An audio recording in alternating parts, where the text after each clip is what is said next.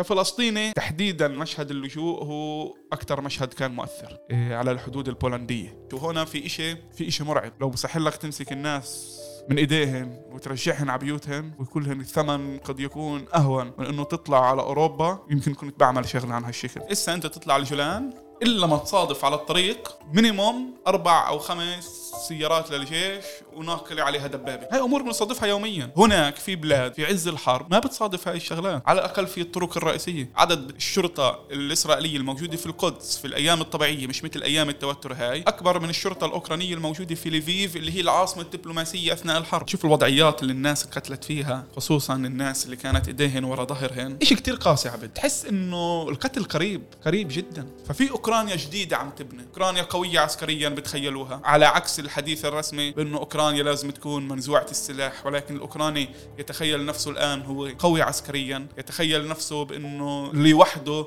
ولكن قادر على إلحاق الهزيمة بثاني أكبر جيش بالعالم. تحياتي للجميع بكمان حلقة من بودكاست الميدان. أنا عبد أبو شحادة عبر موقع عرب 48 وزي دايما قبل ما نبلش الحلقة ما تنسوش تتابعونا على جميع تطبيقات البودكاست. Google Spotify Apple إحنا موجودين هناك. اليوم معي بالتسجيل الزميل والرفيق أحمد دراوشة مراسل التلفزيون العربي بفلسطين وآخر 40 يوم مراسل التلفزيون العربي في أوكرانيا. أحمد غطى الحرب في المدن الأوكرانية تحت القصف والحصار وبهالحلقة بدنا نحاول نفهم تجربته ومعنى الوجود في ساحة حرب. أنا بصراحة أحمد بحب أبلش معك الحلقة بسؤال شوي شخصي كصحفي عربي فلسطيني اللي من ناحية واحدة ربي على قصص النكبة. يعني إحنا كنا يعني الجيل الثاني والثالث اللي ما عاش النكبة بس ربي ببيوت اللي أحداث ال 48 والنكبة الفلسطينية موجودة وأثرت علينا كبني آدمين وكأفراد وكمجموعة وعلى الذاكرة الجماعية. بس من ناحية تانية ما عشنا حرب بالأخص بال 48 فكإنسان اللي متأثر من الرواية الفلسطينية كيف بتفهم الحرب بأوكرانيا؟ وكيف أثرت عليك على الصعيد الشخصي؟ المناظر المشاهد القصف اللجوء العنف. اولا عبد شكرا على الاستضافة وشكرا أكبر منها على البودكاست نفسه اللي هو برأيي اثرى الحياة الصحفية والنقاش الصحافي في الداخل.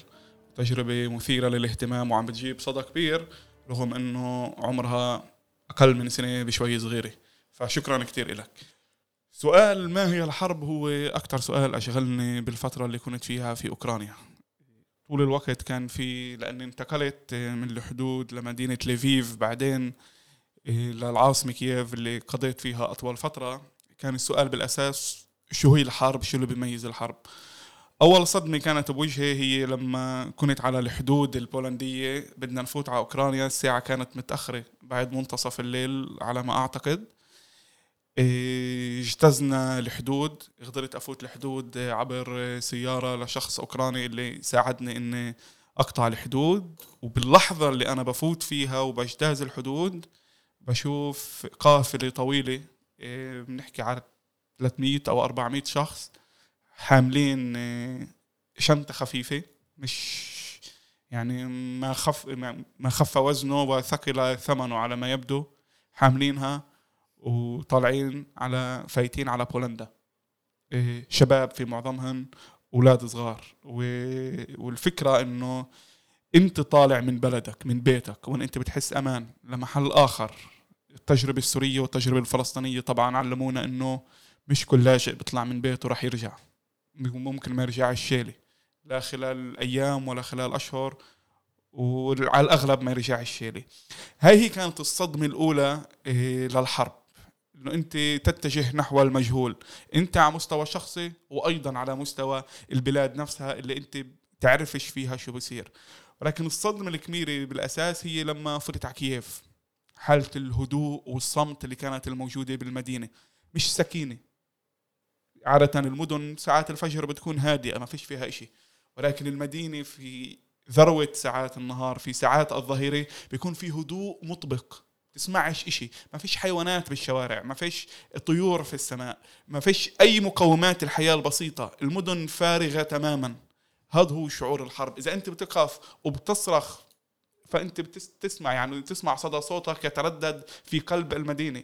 في فترة كورونا شفنا كيف المدن كانت فارغة شفنا كيف أي مدينة كان فيها فراغ ولكن كان في نوع من أنواع السكينة من أنواع الهدوء الاطمئنان إنه وجودنا هون مؤقت. ولكن والدليل إنه كان في حيوانات تنزل في الشوارع وموجودة في الشوارع. ولكن اللي شفته بكييف الصمت اللي كان خلال الأسبوعين الأولين تحديدا كان حالة خوف كبيرة.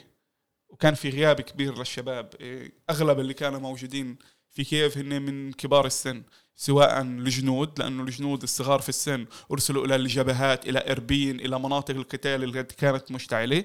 والشباب إما غادروا إلى الجبهات وإما غادروا إلى بولندا أو إلى أماكن أخرى وبقي في المدن فقط المسنون بدون أي أشخاص آخرين. وهون كان الخوف. هذا الملمح الكبير من ملامح المدينة. الدمار الخوف على المستوى العام ولكن أيضا على المستوى الشخصي وغياب الشباب يعني غياب المستقبل لأنه الموجودين كلياتهم كانوا مسنين. هاي أبرز الملامح اللي أنا شفتها. كفلسطيني تحديدا مشهد اللجوء هو أكثر مشهد كان مؤثر إيه، على الحدود البولندية. إيه، إحنا مش بس ما شفناش حرب في ال 48 ولكن أعتقد الفلسطينيين ما شافوش لاجئين في حياتهم.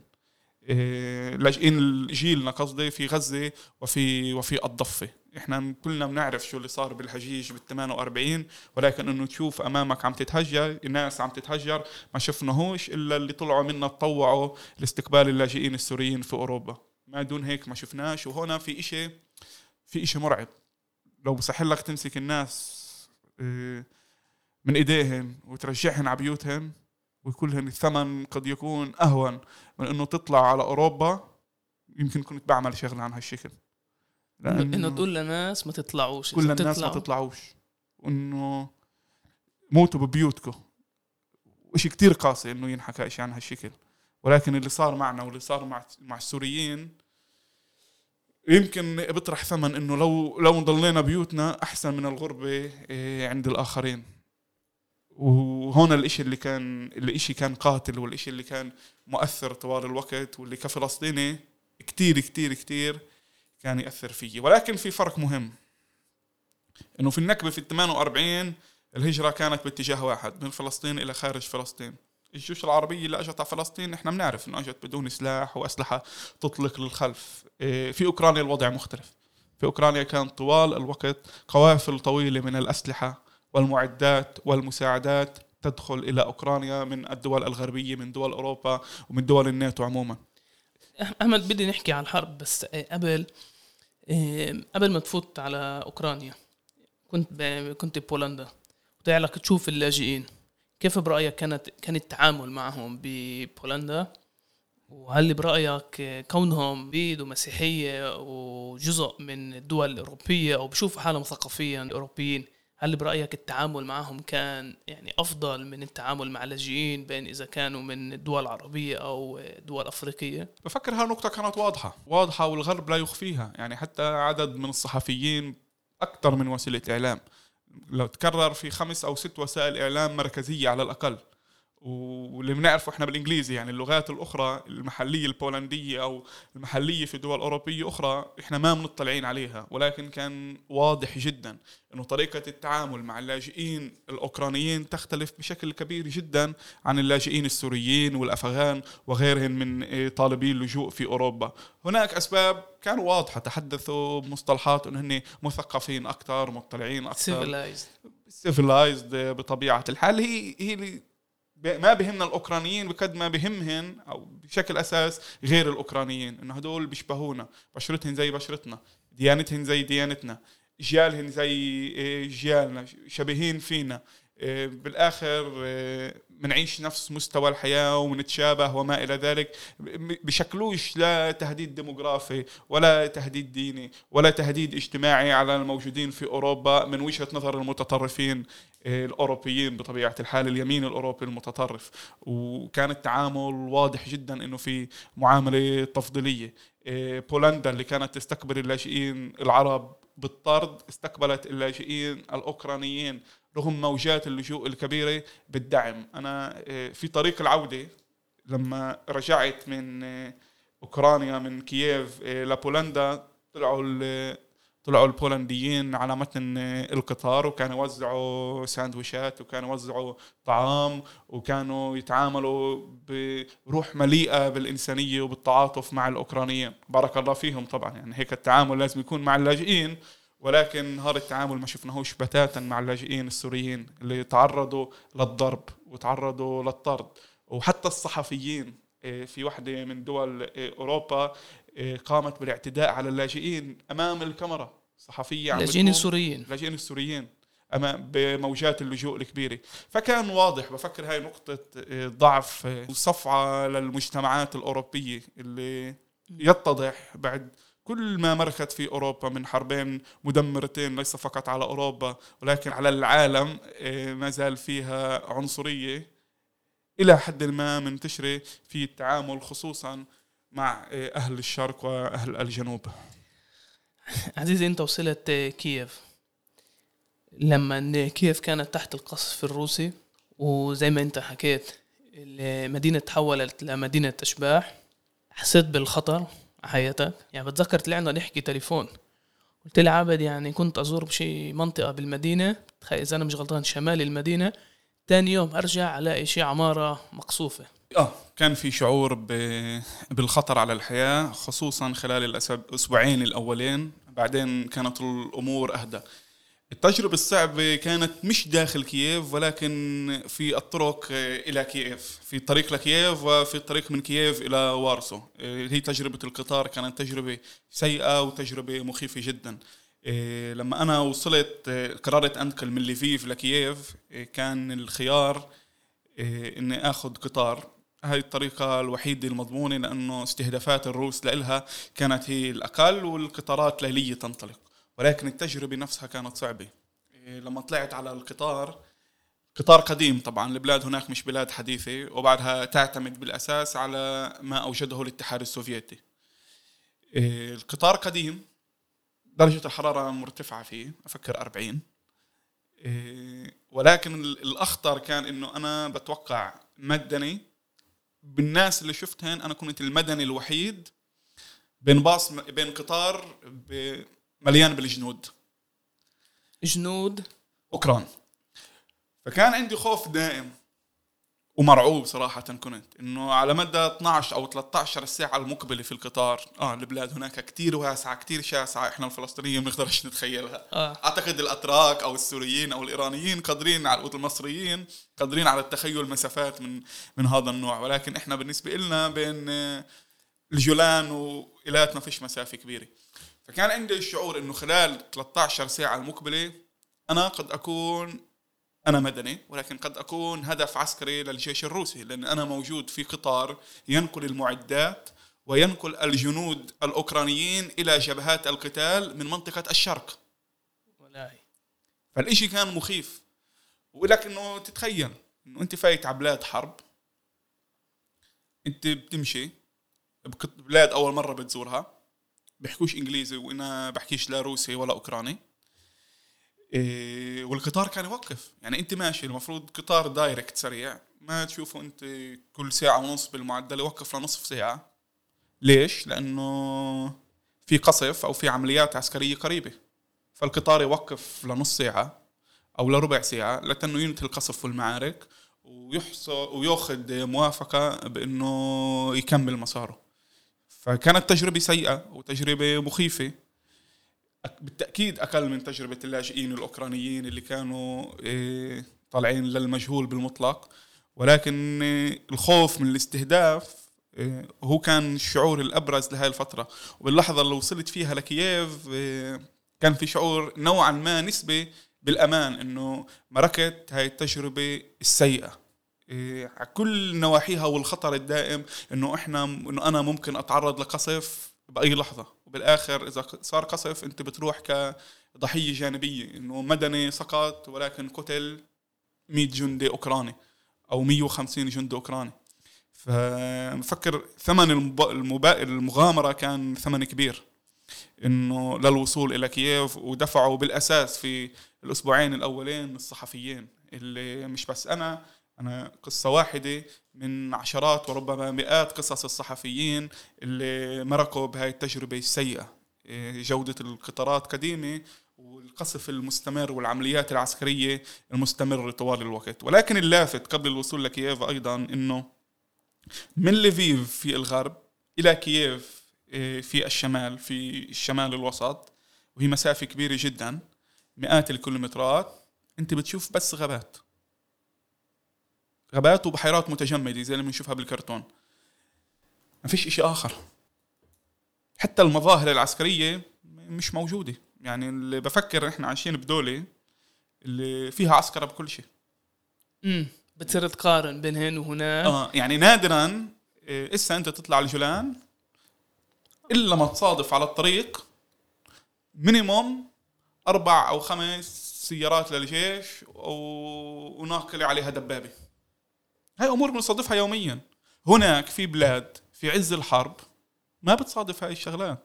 على الأقل في الطرق الرئيسية. في ليفيف حياة طبيعية. عدد الشرطة الإسرائيلية الموجودة في القدس في الأيام الطبيعية مش مثل أيام التوتر هاي أكبر من الشرطة الأوكرانية الموجودة في ليفيف اللي هي العاصمة الدبلوماسية أثناء الحرب.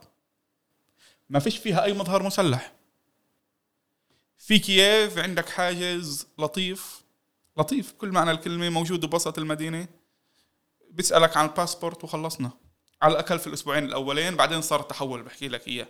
ولكن كمية العسكرة الموجودة بالمجتمع التحشيد الموجودة بالمجتمع المجتمع الإسرائيلي اللي إحنا عايشين معه هون مش موجودة في بلاد إسا عم بتخوض حرب.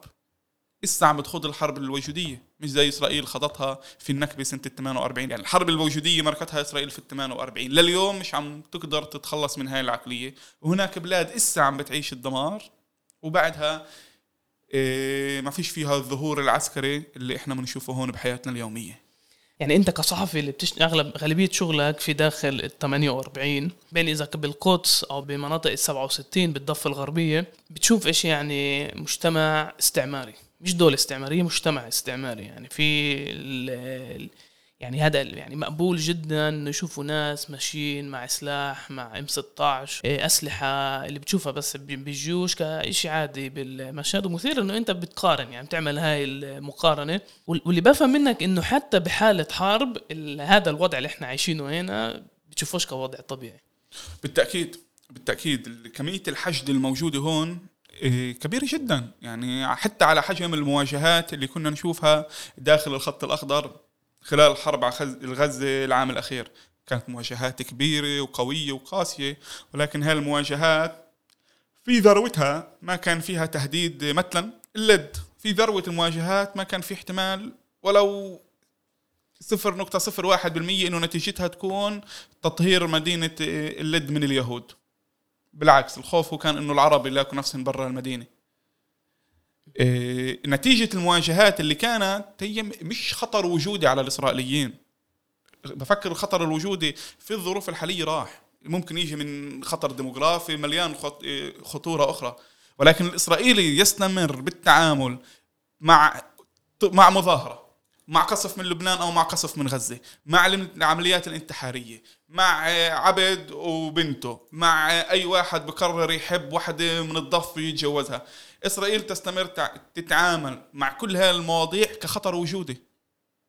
هذا الخطر الوجودي لا تتعامل مع مجتمع ودولة موجودة فعلا بخطر وجودي. هلا إنت موجود بكييف وكييف يعني تحت الحصار وتحت القصف بتفكر على الأشياء؟ آه. ما هو إنت أول إشي إنت موجود بحرب. ولكن شغل كتير ولكن أيضا فراغ كتير. انت فيش إشي تعمله خصوصا أول أسبوعين. فيش إشي تاكله فيش إشي تعمله فيش ناس تشوفها غير الفكسر اللي معاك وغير الناس اللي تتواصل معهم. فبدك تخوض هاي الأسئلة. يعني أنت موجود أنا فهم بفهم منك أو فهمت منك إنه في هوتيل للصحافة في اتفاقية بين الدول إنه وين ما الصحفيين موجودين ممنوع يكون قصف. مع إنه إسرائيل قصفت الهوتيل بغزة اللي كان مفروض يكون وأمريكا قصفت وروسيا قصفت ولكن المتبع إنه الأوتيلات ومقار البعثات الدبلوماسية لا, لا تتعرض للقصف. تصحى الصبح كيف ببلش نهارك؟ كصحفي اللي مفروض يغطي ورا الأحداث الحرب.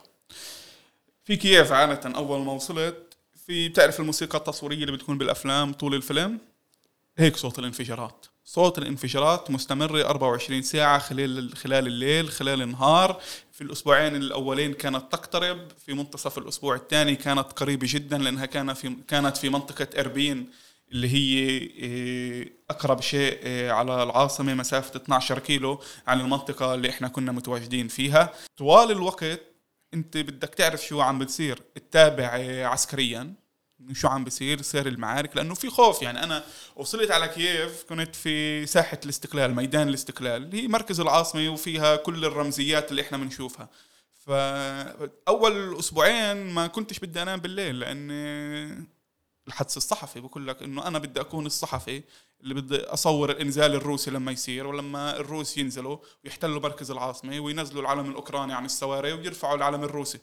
يعني كصحفي أنت موجود حد هذا المكان تحديدا. وكلنا أحمد دراوشي وعبد أبو شحادة وزاهر عمرين وكل الشباب بحبوا يكونوا وبحبوا يصوروا هاي اللقطة. ولكن بعد بأسبوعين أنت صرت تحب تكون بمحل آخر اللي هو تروح أنت نغطي الدبابات اللي عم تتفجر للقوات الروسية عشان تعرف التحول اللي صار بالمعركة. بين أنت تتوقع إن القوات الروسية تنزل عليك بأي لحظة وتصورها. وبين أنت بدك تلحق حالك تروح تصور القوات الروسية وهي عم تنسحب بالسرعة اللي انسحبت فيها خلال 24 إيه، ساعة أو ماكسيموم خلال 48 ساعة. كان في تحول كبير. كنا في كل يوم الصبح تحاول تعرف أو تحصي شو اللي صار خلال الساعات الأخيرة.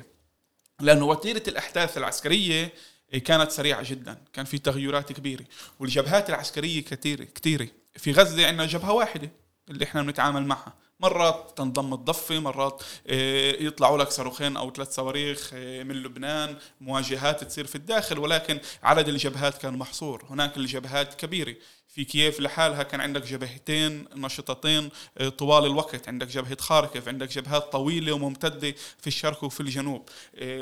مع أسماء بلاد كتير صعبة. فأنت لتنك تعرف أصلا شو الفرق بين خاركف وبين خاركوف. مين آه. بلفظها هيك ومين بلفظها هيك وشو الفرق بين كييف وكييف وليفوف وليفيف؟ آه، واللفظ وشو الأوكرانيين بفضلوا. آه، باخذ كتير وقت وباخذ كتير جهد ولتنك تحفظ خريطة أوكرانيا براسك ووين بتتجمد العمليات العسكرية وين هي مستمرة وشو الجبهات اللي لازم أركز فيها مع التصريحات السياسية. زيلينسكي عنده شعبية مرتفعة ولكن هو كتير حكي. هو يعني يطلق تصريح سياسي بمعدل بين كل تصريح وآخر عندك دقائق. فكمية المتابعات اللي انت بدك تتابعها وعشان تعرف تقرأ المشهد سياسيا وتصل عند المشاهد تقول له إنه أنا قرأت المشهد السياسي والميداني وعم بعطيك الصورة إنه العمليات العسكرية متوقفة في هاي المنطقة ولكن مستمره في مناطق أخرى وإنه آه، السيطرة على كييف لم يعد هدف القوات الروسية. هذا كان يأخذ جهد كبير جدا وهو الشغل الأبرز على مدار الساعة. اللايف اللي هو مدته ثلاث دقائق أنت بتحتاج تقريبا للساعة اللي قبله ساعة كاملة وأنت تقرأ وتقارن. كان في كميات معلومات كبيرة جدا. الاستخبارات الأمريكية والبريطانية تحديدا كانت تنشر معلومات طوال الوقت. الأوكرانيين عندهم معلومات ينشروها طوال الوقت. الروس عندهم معلومات آه، ينشروها مع انهم هن الأبخل آه، مما يجري على أرض المعركة. ولكن كمية المعلومات كبيرة جدا. بدك تميز أنت الغث من السمين لأنه مش معركتنا هاي. هاي مش معركة غزة اللي أنت مهتم يهتم مشاهدك إنه يعرف كل متر وين تقدم الجيش الإسرائيلي أو كل متر عم بتخوض فيه المقاومة معارك ضارية لتمنع تقدم الجيش الإسرائيلي. أنت هون غالبا كلياتنا ما كناش نعرف إلا اللي عاش بأوكرانيا إيه، معظم البلدات الأوكرانية. فلما أنت تمسك كمية المعلومات الكبيرة هاي كلياتها وتحاول تجمعها ب live مدته ثلاث دقائق هون كانت الصعوبة الأكبر. شو آخذ؟ شو ما اخذش شو بهم مشاهدنا؟ وانت لازم أفوت لتفاصيل؟ وانت لازم اعطيه الصورة العامة والشاملة؟ إنه في قصف عبروفاري مستمر. المعارك الاربين مستمرة. ولكن الهدف الوصول لقلب المدينة تخلت عنه القوات الروسية. إيه الظروف الطبوغرافيه الموجودة في محيط العاصمة. إنه في أمور بسيطة جدا مثل كمية المستنقعات اللي كانت موجودة شمال العاصمة. التلج عم بدوب فالأنهر فاضت الموجودة. فجروا السدود فجروا الجسور. كل هاي العوامل البسيطة جدا اللي بتبدو اللي بتبدو إنها تكتيكات من حروب القرون الوسطى وحروب القرن التاسع عشر لما أنت تهد جسر فمنعت جيش كامل يتقدم كانت صالحة بهاي المعركة أيضا. وأول مرة كمان إحنا بنشهد معركة بين جيشين. إحنا المعارك اللي بنعرفها عندنا هي معركة بين جيش شوارع. مقاومين. غوريلا. بالضبط. حتى في العراق يعني اللي لما هجم الجيش الأمريكاني على العراق ما كان في جيش عراقي. خض معارك معركة أم قصر ومعركة المطار. وبعد هالمعارك كانت هي بين مقاومين أو مجاهدين إيه، مثل ما سميوا لاحقا. أما مش بين جيشين نظاميين. وهذا الإشي اللي شاهدناه لأول مرة إنه آه الدب طلع في دبابات قبالها دبابات وإنه الجيشين بقربوا لبعض لدرجة إنه ببطل فيها إمكانية لاستخدام الدبابة لأنه جنود بينزلوا من الدبابات ومن نقلات الجند وبطولوا الإم 16 وبيبلشوا إيه تخوا فيه لأنه إذا بطلق كذيفه رح يتضرر منها أكثر مما تتضرر الدبابة اللي قبالها. فهي مشاهد كنا أول مرة بنشوفها في شعور إنه رجعنا لحروب يمكن لأنه أوروبا ويمكن لأنه الجيش الروسي هو بالأساس إحنا متخيلينه كالجيش السوفيتي الموجود ببالنا. إيه، ولكن آه في في شعور إنه رجعنا للتاريخ مش مش مش عم بنروح لحروب المستقبل قدنا بنرجع للحروب اللي شفناها بالماضي عم نستدعيها من الذاكرة. أحمد أنت لما كنت هناك كنت تعرفت على شباب أوكرانيين بين اذا ببولندا أو بين آه، في أوكرانيا نفسها. برأيك هاي الحرب تعرف الحروبات في إلها تأثير على رواية الشعوب. مين إحنا؟ إيش سوينا؟ يعني في تعرف الحروبات اللي بتقرر مصير الشعب. يعني بين إذا حرب الاستقلال الأمريكان من البريطانيين. يعني لليوم بيحتفلوا ال Independence Day بهذا التاريخ بهذا اليوم إحنا انتصرنا وإحنا أصبحنا شعب حر. طريقة الأوكرانيين بغطوا الحدث أو بتصرفوا أنت برأيك هم موجودين بمرحلة تاريخية. هلا بنعرفش طبعا إيش النتائج بس هم من كيف شايفين هاي المرحلة؟ شايفين إنه هنا هم بمرحله nation building إنه هاي قصتنا إحنا هنا بدنا يعني نتحرر من الضب السوفيتي؟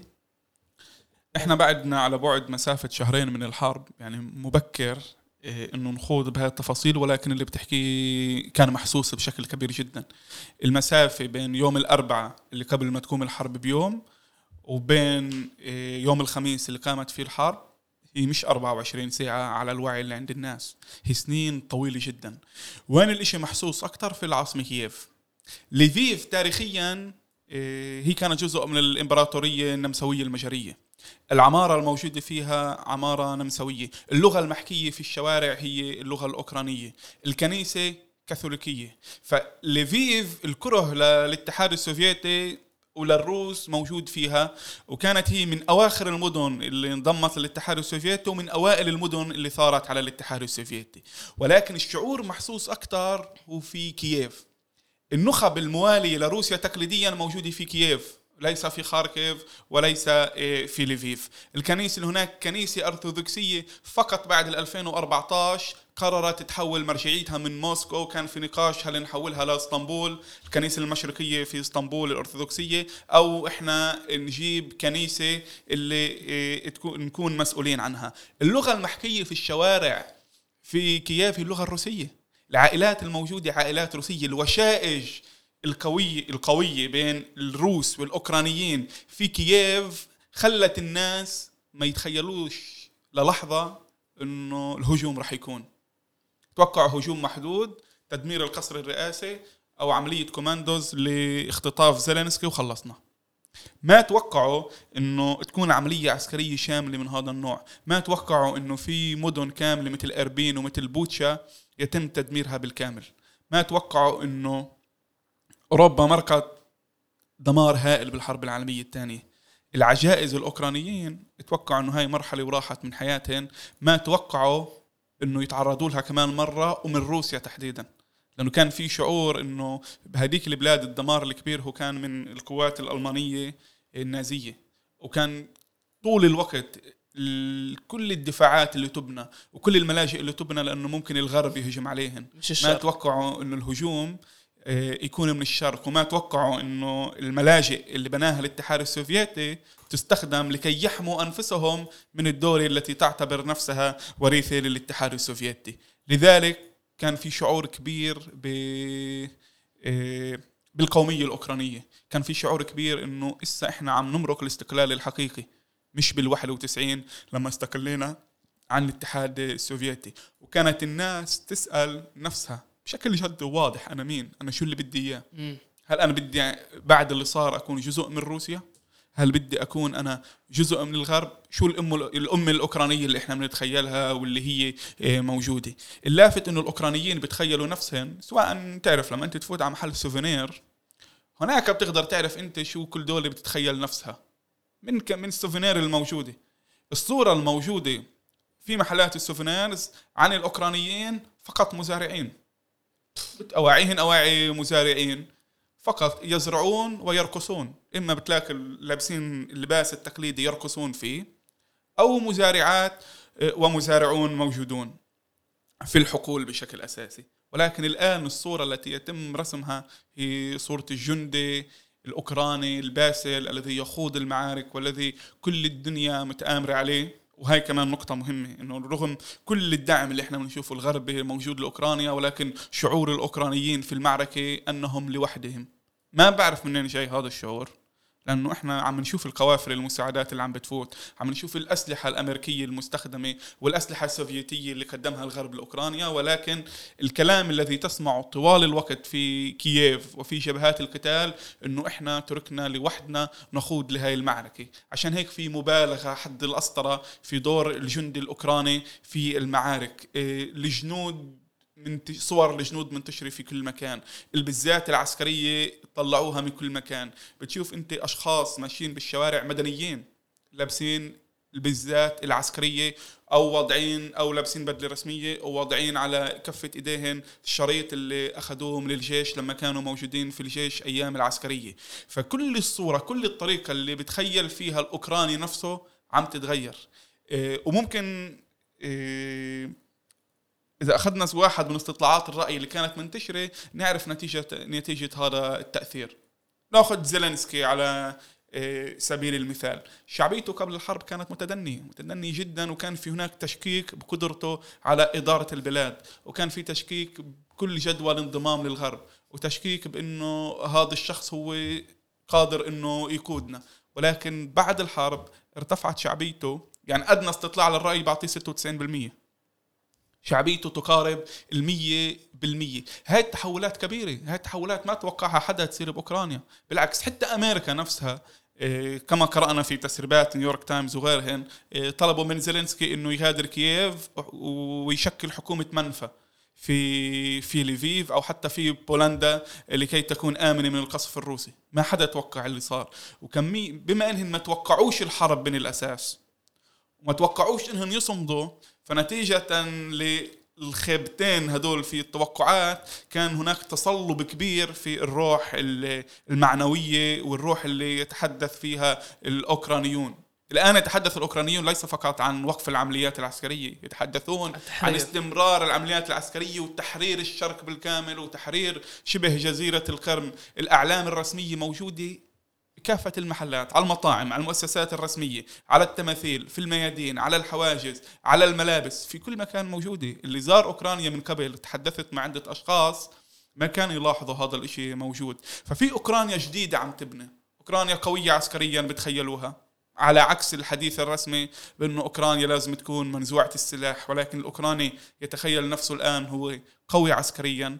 يتخيل نفسه بأنه إيه، لوحده ولكن قادر على إلحاق الهزيمة بتاني أكبر جيش بالعالم. طبعا إحنا كمان مرة إحنا بعدنا آه، على بعد شهرين من بدء العملية العسكرية ولكن شعور الاعتداد بالنفس واضح. وربما ربما إن استمر بهذه الطريقة يخلق نوع من أنواع بديش أقول فاشية ولكن آه، من النزعة القومية القوية وهي أوكرانيا افتقدتها خلال سنواتها الأخيرة. أحمد برأيك؟ وأنا بس بسألها كفلسطيني. هل في شعوب اللي موجود عندها بالدي ان اي المقاومة ولا من تجربتك بميدان الحرب إنه هي مش بس شعوب؟ يعني كل الشعوب يمكن تقول لي كل الشعوب عندها بالدي ان اي رغبه للحرية وللمقاومة بحال إنه تم الاعتداء عليها بس هي بتتأثر من قرارات القيادة القيادة السياسية. إحنا كتير مرات بنكون موقف من حدث سياسي أو حرب بناء على موقف الضحية أو المعتدي من القضية الفلسطينية. وتغريدات زيلينسكي الغبية وغير دقيقة يعني بكل المستويات يعني ورجت إنه واضح ماخذ موقف مع الحركة الصهيونية. إيه، وبالأخص ب- بالاعتداء ال- الاعتداء الإسرائيلي على غزة الأخير. بس يعني مهم كمان نفهم زيلينسكي كقائد سياسي اللي اختار المقاومة. ودوره كقيادي اللي محاصر بوقت إنه دولته موجودة تحت ال- العدوان والغزو الروسي. وبرأيك هذا القرار بيحشد وبعطي المعنوية لل لمقاومة قوة اللي بتحاول تحتل بلادك؟ يعني أول إشي بس بخصوص زيلينسكي وتصريحاته بخصوص القضية الفلسطينية. إيه، بفكر غلط كبير وظلم للآخرين إنه نيجي إحنا نحلل وظلم لنفسنا وظلم للمعرفة إنه نيجي إحنا نحلل شو بصير ببلاد الآخرين نتيجة لموقف الآخرين منا. إيه، ما بنفع نحلل شو بصير بأوكرانيا إيه، وبس ننظر إحنا لشو اللي عمله زيلينسكي أو تحدث فيه عن قطاع غزة. وواجهناها بعدة إيه، أماكن بإيران نفس الشيء. إيه، فنزويلا اللي كان فيها انقلاب عسكري قبل سنتين ما بنفع نقراه ونيجي نقول إنه فنزويلا كانت مع النظام السوري ضد الشعب السوري فإن شاء الله تتدمر هاي البلاد. مش هيك يقرا إيه، تقرأ الأحداث اللي بتصير و وعادة الأكاديمي إيه، بيعزل نفسه عن عن الأفكار المسبقة حتى وهو يبحث مجتمعه. وعشان هيك لما نيجي إيه، نبحث أوكرانيا بدل ما نركز على تصريحات زيلينسكي فيما يتعلق بالقضية الفلسطينية وهي تصريحات ظالمة طبعا. إيه، ومن الشخص اللي ولكن زيلينسكي في نهاية المطاف لا نتوقع منه أنه يكون مطلع على ما يجري في بلادنا وفي بلاد الآخرين.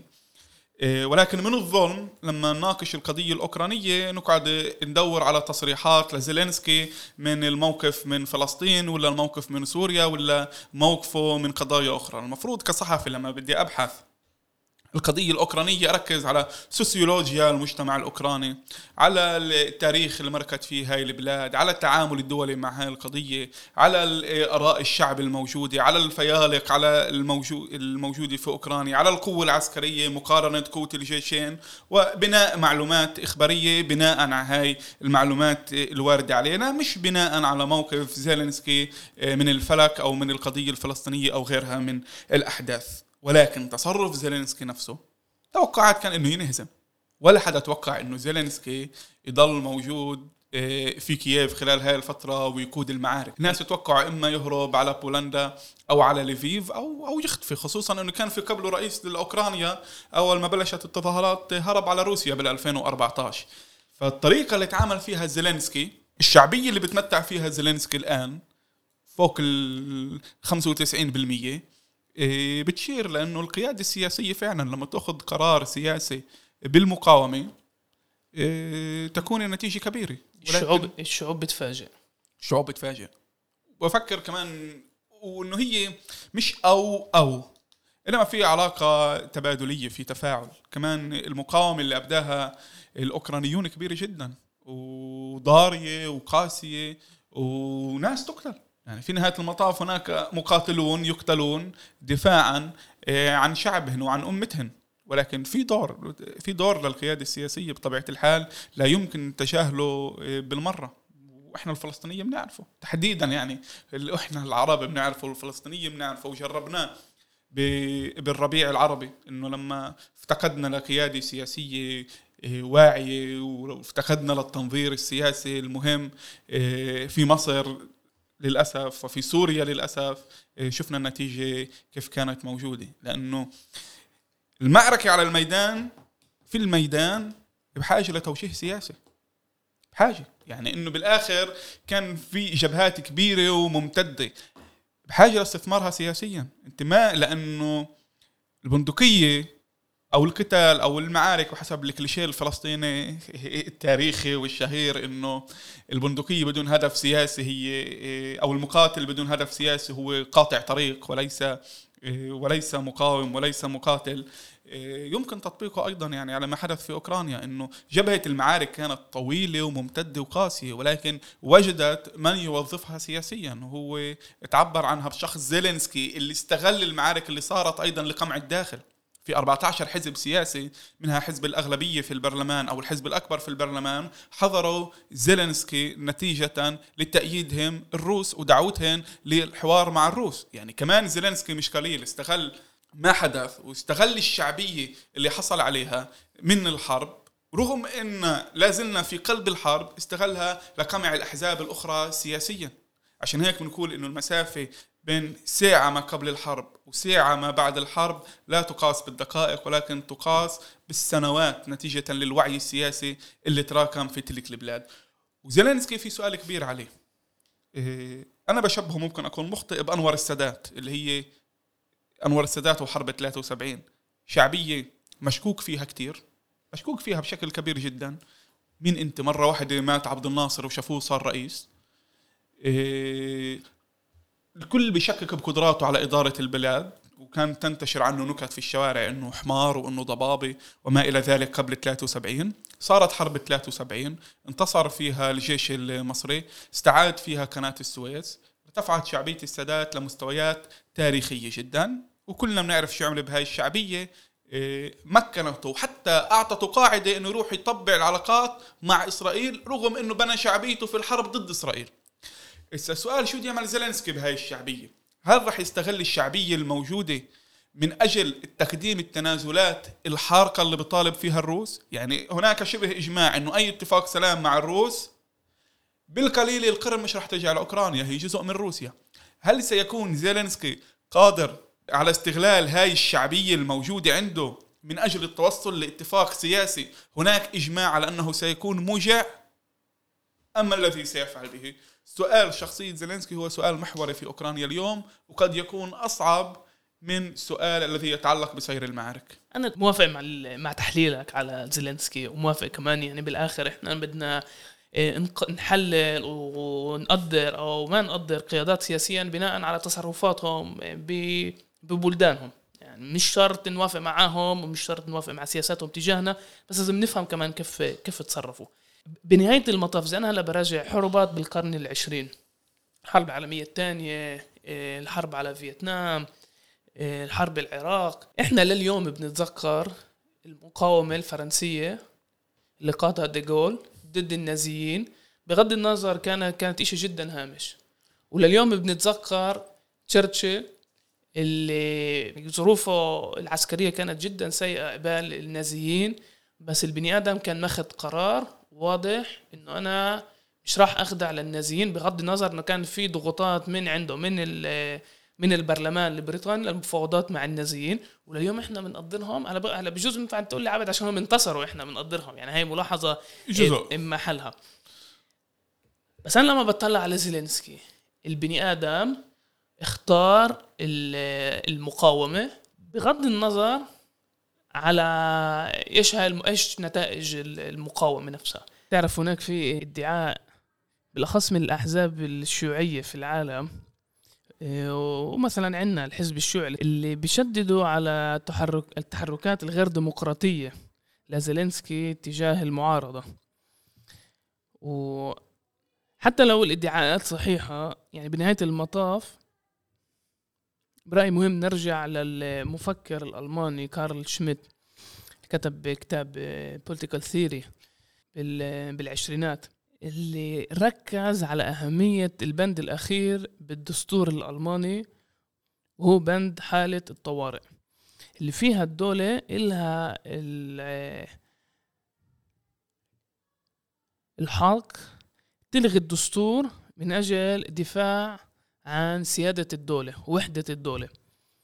يعني ما ينفعش نلغي إنه بالآخر هو موجود تحت هو موجود بحالة حرب تحت عدوان وحش.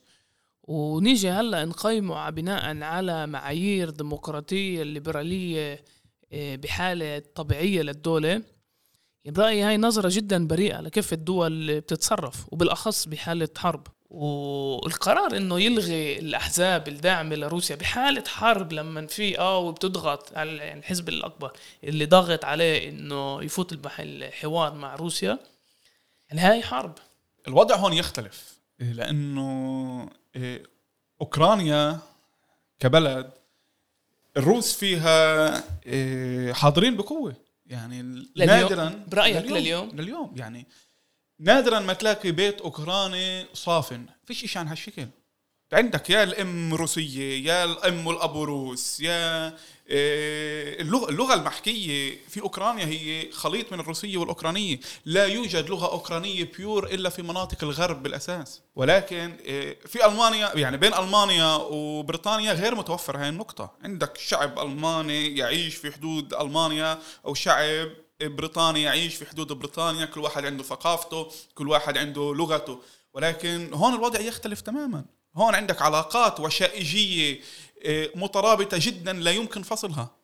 ومحاولة استغلال حرب حتى لو كانت حرب من أجل إيه، إقصاء هذا التيار الكبير هون قد تكون في مشكلة. يعني ما حدا بيعرف بعد الحرب شو رح يعمل زيلينسكي. هل رح تعود الحياة لما كانت عليه خصوصا خصوصا إنه زيلينسكي لا يقدم المعركة الحالية معركة بين أوكرا بين الأوكران وبين الروس. هو يقدمها كمعركة بين توجهين أيديولوجيين مختلفين. توجه إيه، نحو الديمقراطية والحرية يقود زيلينسكي وهذا الخطاب الذي روج له زيلينسكي. وفي المقابل عندك توجه اللي هو نحو الظلامية ونحو الدكتاتورية يقوده بوتين وهيك يرى زيلينسكي الحرب. هاي مش وجهة نظري ولكن هيك يرى الحرب. الحقيقة تختلف. الحقيقة إنه عندك هاي ال ال الاختلاط السوسيولوجي إيه، موجود بكل عيلة حرفيا بكل عيلة في أوكرانيا. لا تستطيع الإقصاء. لا الإقصاء السياسي ولا الإقصاء الاجتماعي. هوين كان بأمريكا بالحرب العالمية الثانية إنك تأخذ الناس من أصول يابانية وتحطها بمعسكرات تركيز. لأنه معروفين. ولكن إذا بدك تعمل إشي عن هالشكل بأوكرانيا فبده يصفي عندك نص الدولة موجودة في مراكز اعتقال. عشان هيك التأثيرات إيه، حزب إيه، حظر الأحزاب السياسية ربما يكون لها أبعاد كبيرة جدا خلال السنوات المقبلة. أحمد قبل ما نبلش التسجيل سألتك إذا أنت خلال شغلك إيه، بكيف طلع لك تشوف مجازر قلت لي نعم. في عندي سؤالين لك. السؤال الأول إيش يعني تشوف مجزرة؟ السؤال الثاني وسؤال تحليلي. أنت برأيك بعد لا طبعا العالم كله شاف هاي المجازر طلعت صور جدا شنعة وصعبة. إيه كمان تجاه جنود الروس كمان تجاه مدنيين. طبعا طبعا. عند الكل. أنت برأيك هذا الاختلاط اللي موجود اليوم أو كان موجود بأوكرانيا بين الشعب الروسي والشعب الأوكراني ممكن يستمر بعد ما تطلع هيك صور؟ إيه هون كانت الصدمة عبد إيه بعد اللي صار ببوتشا كل شيء تغير. أنا حكيت لك إنه الجنود الأوكرانيين كانوا لطيفين على الحواجز. ولكن اللي صار ببوتشا هز الدنيا هز. الأوكرانيين ما توقعوش الحرب. ولما قامت الحرب كانوا يتوقعوا إنه الهدف هو إيه، الرأس السياسي اللي هو زيلينسكي وخلصنا. ما توقعوا إنه تصير مجازر وما توقعوا تكون بمنطقة إربين إيه، وبوتشا رغم الفرق بيناتهن إربين هي الضاحية الثرية اللي فيها ناطحات سحاب اللي بيعيشوها الأزواج الشاب اللي بيشتغلوا بالهاي تك اللي بيشتغلوا آه، بهاي المجالات. واضح الثراء. فيها بوتشا هي افقر بلده عادية تقليدية آه، من القرى أو من البلدات التاريخية الموجودة في محيط العاصمة كييف. يعني بمعنى إنه الدمار اجى على شريحتين مهمتين اللي هي شريحة الشباب ولكن أيضا على الناس الموجودين. صدمة كانت كبيرة جدا. والتعامل الجنود اللي كانوا على الحواجز تغير كتير حتى مع الصحفيين. في البداية لما أنا امرق وورجي الشرطي أو الجندي الجواز سفري وبطاقة الصحفي الموجودة معي تعامل بكل لطف ويضحك ويمشي. ولكن في المرحلة اللي وراها وتحديدا مع مجازر بوتشا وكان في إشاعات كبيرة انتشرت إنه في جماعات مواليه لروسيا عم تتحرك وعم تنشر في في قلب العاصمة كييف إيه، بدها تصور المواقع وتصور الأهالي عشان تيجي القوات الروسية تقصف فكل شيء تغير. صار الجندي يطلب من الصحفي يبتعد عنه مسافة متر أو متر ونص وترفع باسبورتك بالهواء. وهو بشوفه بيعمل اتصالات وبفحص وبفتشك وكان في تجديد بساعات الحظر والناس تطلب منك ما تصورش عندهم. مرة كنت منطقة بروفاري إيه، وكان في أزمة سير ففتحت الباب وكان عندي live. فعشان أعمل ال live عادي يعني بنعملها بكل محل. إيه، فالأهالي بلشوا يصرخوا. ممنوع تعمل هون لأنه الروس لسه عم بيحضروا ال live تبعك وممكن يجوا يقصفوا. فالعدائية اللي صار يتعامل فيها آه، أهالي كييف مع الصحفيين ومع الغريب كانت كبيرة جدا وواضحة جدا وملموسة جدا آه، تحديدا بعد المجازر اللي وقعت في منطقة الشمال.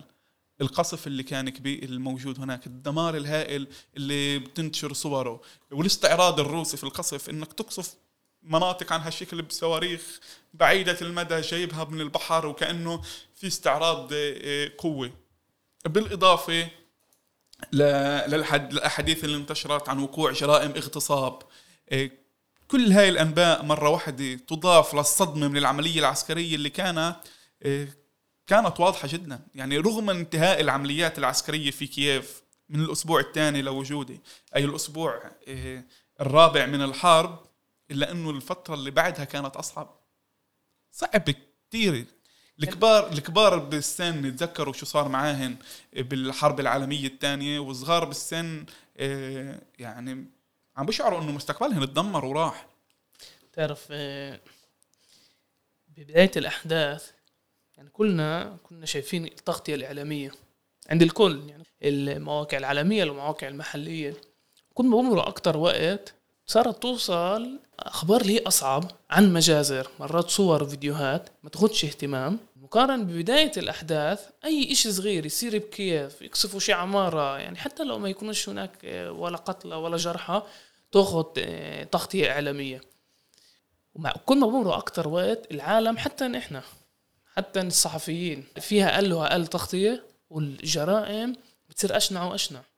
إيه بفكر طبيعي إنه الاهتمام الشعبي والعالمي بالأحداث يتراجع فترة بعد فترة.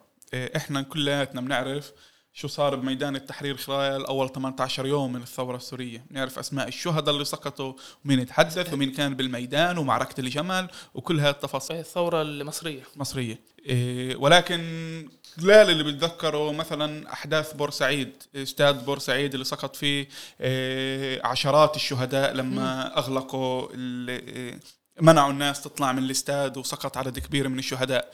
إيه الاهتمام عادة إيه، بتراجع مع الفترة. ولكن كان في توجيه إعلامي كبير جدا فيما يتعلق بأوكرانيا.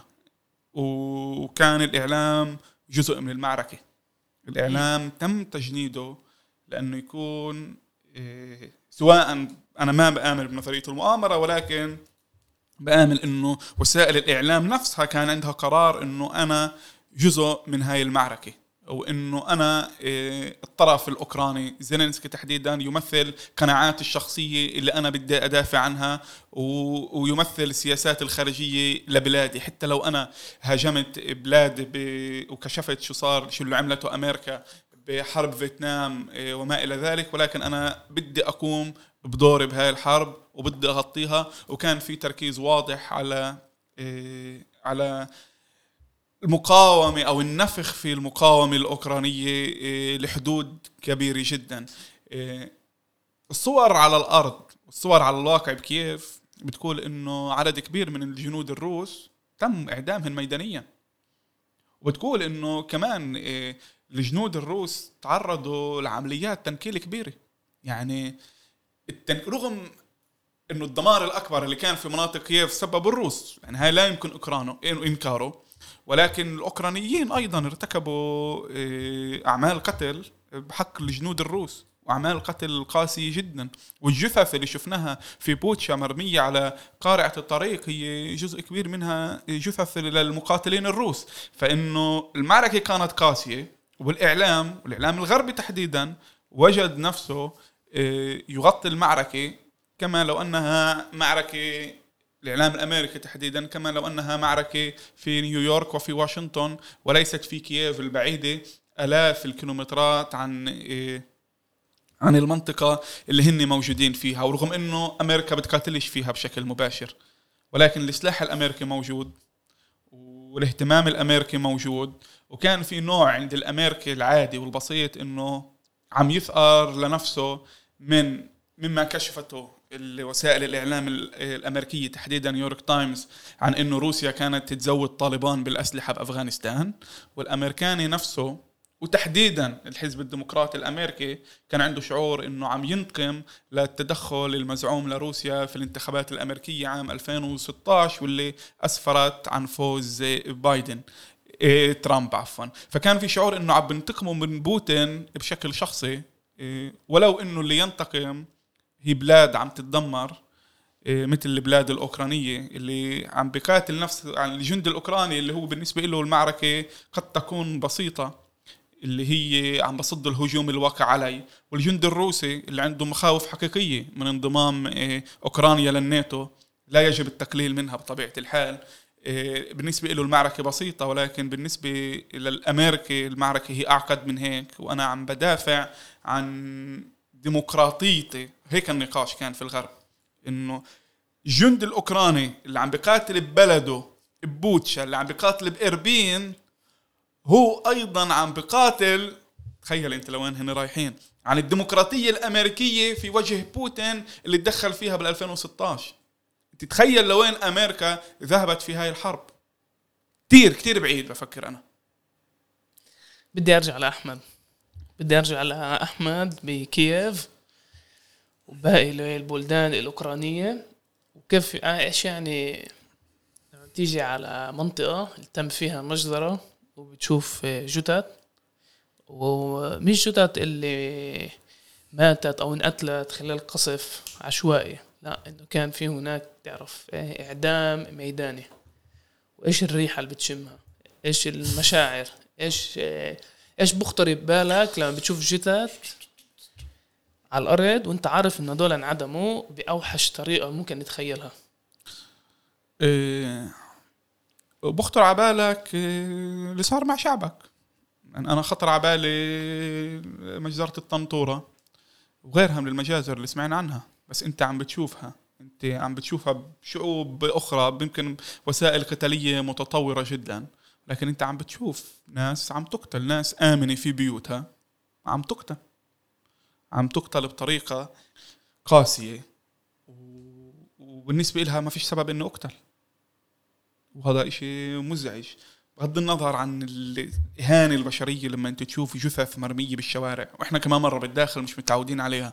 إيه، ابن غزة للأسف متعود عليها وعم بشوفها مش لازم يتعود عليها. ابن غزة شافها بحياته كتير. وعندك ناس اللي اليوم عمرها 20 سنة بغزة هي متعودة كل ثلاث أربع سنين تشوف نوع عن هالشكل من المجازر وهالثمن كبير وباهظ جدا.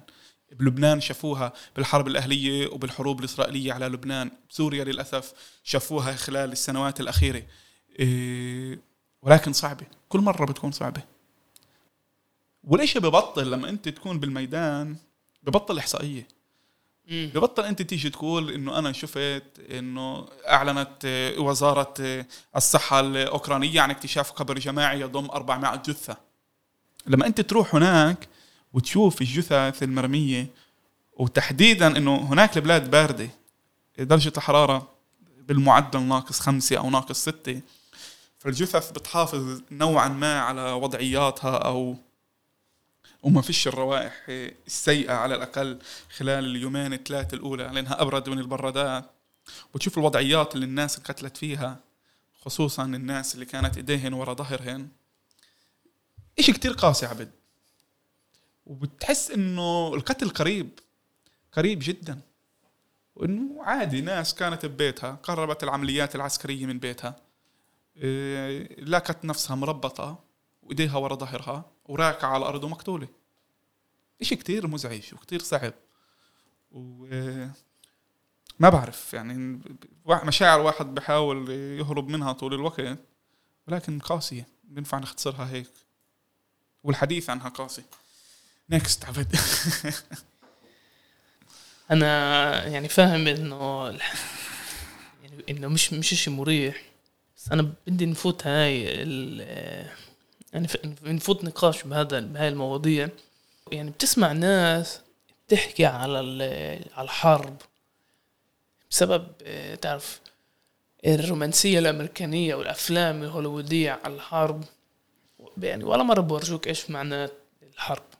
إيش معناه بالذات لما الحرب بين بين جيوش وبين دول ومش آه، يعني قواعد اللعبة كلها بتتغير. إذا بتسمع الجنود برايي كل كل جيش آه، بيخلق حالة نفسية لجنود اللي اللي تسوي جرائم حرب و وبتبرر ليش لازم أعمل هاي ال- الجرائم. بس أنا على الصعيد الشخصي شفت إنه في حرب هلأ في حرب حقيقي اللي ممكن كمان يتطور لحرب عالمية ثالثه وبتشوف تسريحات بوتين تفهم إنه هذا بني آدم مجنون. وبتفهم لما بيقول بدي أحرك الأسلحة النووي. هذا مش إشي صغير مش إشي بسيط. في أشياء بتتغير بالدنيا و- وأكتر إشي أثر علي يا إذا بنراجع الإعلام يوم قبل الحرب بتشوف ناس عايشة عادي بكييف. إنه في مدينة بعد 24 ساعة مدينة إشباح كيف ما أنت بتوصفها. في مدينة اللي هي مدينة للسهر معروفة إيه، الكل بيطلع بيسهر فيها وبنبسط فيها. مدينة لم ينجح فيروس كورونا. بأنه يدخل الناس لمنازلهم وظلت تنبض بالحياة. مدينة اللي رغم الدمار اللي مركت فيه إيه، كانت استمرت في إنها حية وفيها حياة رغم الحرب اللي كانت بال 2014 استمرت في عزل نفسها عما يجري في إيه، في مناطق أخرى. فيها حياة سياسية وفيها انقسام سياسي بالأفقي إيه، وطولي وفيها خلافات سياسية واضحة وموالين للغرب وموالين لروسيا ومع الناتو وضد الناتو وفيها نقاش حي. وعدد سكانها 4 مليون. بتبلش العمليات العسكرية خلال أقل من أسبوع بنخفض عدد سكانها ل 2 مليون. 2 مليون شخص تركوا بيوتهم. مدينة اللي تنبض بالحياة على الأربعة الفجر. على الخمس الفجر يكون فيها حياة وسهر. و- وبارات وإيش بدك؟ وفيها شركات وفيها مصانع. ومرة واحدة على 12 الظهر فيش غيرك بالميدان. الإشي اللي صار بهاي المدينة دم عند مرة واحدة مرة ثانية ذكرنا بالنكبة. ذكرنا بالنكبة. وانت تحكي أحمد أنا إنه- ب- يعني بتخيل يافا. تماما. يعني يافا بداية 1948 شهر واحد شهر اثنين. في مدينة في مسرح في بنوك في سياحة في قطار. في إمكانية أربعة. تطلع بيروت في في- إمكانية تروح و- وتعرف يعني إيش إيش حياة البني آدم؟ يعني هي مش بس الحياة الشخصية هي المجتمعات اللي بننتمي لها. بأن إذا كانت العيلة أو المدينة والعلاقات الاجتماعية بتفهم هي بترجعش. يعني حتى لو خلصت لو اليوم تخلص الحرب بتفهم إنه مش رح يرجع كيف كان. تماما. وفي المدينة في الحرب هي بتصير بالأساس بالمدن. سيبك من القرى وإنه في قرى ممكن تتدمر لكن الحرب الأساسية سواء المعارك العسكرية أو الضرر الاجتماعي الثقافي على ال- الامديه كافه القريب والمتوسط بالبعيد بتصير بالمدن بالأساس. والتحولات نتيجة للحرب بتصير بالمدن. كلياتنا شفنا الصور اللي أجت من الحرب العالمية الثانية في ألمانيا تحديدا وكيف تم تدمير هاي المدن بشكل كبير وهائل جدا. وسوريا يعني وسوريا حلب اللي, اللي صح وحلب تحديدا اللي صار فيها. وشفنا الخوف كمان اللي انت حكيته إيه، اللي بيصير وإنه بتوقفش مع انتهاء العمليات العسكرية هو اللي شفناه بحماة. اللي الخوف استمر رغم إنه كانت بداية الثمانينات حتى منتصف الثمانينيات العملية العسكرية اللي عملها حافظ الأسد في حماة والتقديرات بتشير إلى إنه القتلى هو على الأقل عشرين ألف. حالة الخوف ظلت مستمرة لليوم ما زالت مستمرة في تلك البلد. رغم إنه حافظ الأسد مات ورفعت الأسد راح وصارت ثورة وتغير النظام وتغير آه تغير الرئيس عفوا آه من حافظ لبشار. ولكن حالة الخوف بتضل موجودة هاي برأيي إحنا. إحنا كفلسطينيين بنحكيش كفاية على الأزمة النفسية اللي الشعب الفلسطيني يعني مرق بسبب النكبة وبالأخص عند الإسلام بعد ال 48 وبالاخص عند اللي ضلوا وانفرض عليهم يعيشوا تحت ال- الاستعمار إيه، والمذلة اللي مرقوها وبرأيي يعني ولا مرة يعني هي- شيء بحياتك ما بتقدر تمرقه هاي الأزمة النفسية بتضلها معك لعند ما تموت. وممكن وإحنا بنعرف إنه ربما يكون آه، واحد من تجلياتها هو حالة العنف اللي عم نشوفها إسا منتشرة في بلداتنا العربية. آه، فالأثر بعيد بعيد جدا. ما بعرف كيف ممكن يكون أثرها على الأوكرانيين على المدى البعيد ولكن بالتأكيد ما قبل هاي الحرب ليس كما بعدها على المدن نفسها. آه، الوضع في كييف أفضل من الوضع في خاركف إيه، وده اللي عم بتلاقي نفسها للمرة الثانية خلال أقل من 100 سنة. آه، عرضة للدمار من جديد. في في في شعور غريب جدا. في شعور بأنه اللي إحنا شفناه ببلادنا عم بتكرر ولكن بأضعاف الحجم مضاعف جدا أضعاف مضاعفه لهناك أحمد سؤال شوي شخصي ممكن ننهي فيه كمان. يعني أنت كنت هناك كنت يعني محاصر كمان أنت بكيف كنت تشوف القصف كنت يعني زيك زي الأوكرانيين موجود بالخطر بس في نهاية المطاف أنت كنت فاهم إنه بأي لحظة إذا بدك تروح تقدر تروح. صح. كيف أنت بتحس عندك هذا الامتياز لما غالبية الأوكرانيين فيش عندهم أكل عايشين تحت الأرض محطات القطار خوف من القصف إيه، وبتفهم إنه هدول فيش عندهم مفر. لازم يمرقوا اللي هم يمرقوه وممكن ما يعني ممكن الناس تشوفهم اليوم وبكرة أو كمان جمعة أو كمان جمعتين ينقتلوا بخلال الحرب. شعور سيء. أي شو بفكر أي شعور عند البشر عم بعطيه امتياز على الآخر هو شعور سيء يعني مش مش شعور منيح. وفعلا اللي أنت بتحكيه أنا كنت أحس فيه. أنا باللحظة اللي كنت موجود بخطر إيه، بقدر أطلب إني كنت انقل لليفيف أو أروح على وارسو وأروح وخلصنا. بالنسبة لي الصحفي راح خط الحرب ورجع. وينظر لفعلي رغم إني كنت خايف كنوع من البطولة. ولكن الأوكراني نفسه ما فيش عنده هذا الامتياز.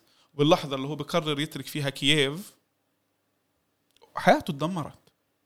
بده يبلش من الصفر وإحنا بنعرف حياة اللاجئين قد صعبة. إنه أنت ابن كل ابن 20 هوينه ابن 25 هوينه بس أنت ابن 40 شو بدك تبلش حياتك بأوروبا؟ شو بدك تعمل؟ أو ابن 50 شو بدك تعمل هناك ف إيه، بس تأثرنا كمان إحنا بالأزمة الطعام اللي كانت موجودة. خصوصا في الأسبوعين الأولين. للمستمعين أنا كنت أتصل له لأحمد يقول لي اليوم جابوا لنا أكل امبارح ما كانش أكل آخر مرة أكلت بولندا واشتقت للحمة. آه اللحمة ما كانتش متوفرة ولكن بالاسبوع الأول ما كانش ما كانش خبز حتى. يعني كان إنجاز إنه وقتها بتذكر فرحت لما اتصلت ل صديقي زاهر عمرين زميلي وقلت له في محل قهوة صغير فتح. فاجا وعمل عنه تقرير. قد ما كان إشي إنه عم يصير إشي إنه محل قهوة فتح هذا كان إشي استثنائي جدا. إشي رهيب. والخبز لما رجع الفرحة بأنه أنت عم تأكل خبز. خبز خبز يعني مش إنه ببلاد اللي هي بتصدر قمح للناس برا. الطعام الأساسي خلال الأسبوع الأول كان الطونة المعلبات آه، بالأساس. فكان أزمة أزمة خارقة جدا. ولكن مثل ما ذكرت في نهاية المطاف أنا برفع تليفون لمديري في الشغل. بنوجه له تحية طبعا مديري في نهاية المطاف. بقول له إنه أنا بدي أروح ما بقدرش يقول لك ما تروحش. وبقول لك أنا بسخر لك كل الإمكانيات. لما أنت موجود آه، في في كييف بحالة حرب إنه أنت تروح بأمان. وعندك تأمين طبي. إيه، باللحظة اللي أنت بتفقد فيها إيه، إيدك أو إجرك أنت بتاخذ تعويض مالي مجزي لأنه في تأمين طبي بس الأوكراني ما عنده كل هاي الشغلات يعني حتى لما أنت موجود في تحت القصف وتحت الدمار أنت عندك امتيازات على الأوكراني الموجود ويتعرض للقصف. وهاي هاي بحد ذاتها ممكن إيه، نقطة للتفكير. أحمد يعطيك العافية عزيزي. إذا في كمان مداخلة أو أي شيء بتحب تحكيه قبل ما نختم الحلقة بدي أحكي نقطة إنه الشعب الأوكراني شعب لطيف. من التعامل اللي كان موجود عن جد كانوا أشخاص لطيفين. إيه، فاهمين إيه، إنه اللي عم بيصير معهم هو شيء استثنائي وخطير. وبالمقابل التعامل ما كانش عدائي. إيه، كان حتى بأكثر لحظات الخوف لما كانوا يطلبوا إنه إحنا ما نصورش ما كانوش عدائيين. أنا أول ما وصلت لكييف أجوا شخصين بسرعة علي ساعدوني يحملوا الشنتات حملوا كان معي شنتات كتير. فحملوها عني أجيت أعطيهن مقابل مالي على أساس أساعدهن ما قبلوش. رغم إنه بحالة حرب والبلد فاضي والناس بتشتغلش. قال لك يقول لك لا إحنا هذول بدنا نساعدك مش لأنه إحنا محتاجين للمال. الشعب لطيف. وأيضا تعرفت على أصدقاء من هناك إيه، زملاء في التلفزيون العربي إيه، خص بالذكر إيه، زاهر عمرين وعدنان جان اللي عشت معهن ل 40 يوم. أنت بتكشف كمان إنه مش بس هدول الزملاء بتحبهم من وراء الشاشة ولكن أنت بكون عندك شعور إنه طلعت من هاي الحرب بأصدقاء للعمر كله وليس فقط الزملاء اللي أنت بتشوفهن غالبا وراء الشاشة وبتلتقي فيهن. وللاسف إنه أنا عشان ألتقي بالسوري بدي أكون في أوروبا وليس في فلسطين. لما تلتقي أنت بدمشق بحرب موجودة بينما دمشق بعيدة عنك ثلاث ساعات بالسيارة أو غزة بعيدة عنك ساعتين. كانت تجربة منيحة ممتازة. بفكر مش بس الأوكراني كحرب تغيرت حياته الأوكراني كأوكراني تغيرت حياته قبل الحرب وبعدها ولكن حتى أي شخص بتعاطى مع هذا الموضوع تغيرت حياته قبل الحرب وبعدها. عزيز يعطيك العافية. وطبعا يعني كمان دور بحب أحيي التلفزيون العربي على هذا الشغل وعلى التغطية الإعلامية. أحمد دراوشة شكرا. شكرا على وقتك وشكرا على شغلك المهني. هاي كانت كمان حلقة من بودكاست الميدان. وزي دايما ما تنسوش تتابعونا على جميع تطبيقات البودكاست. أنا عبد أبو شحادة عبر موقع عرب 48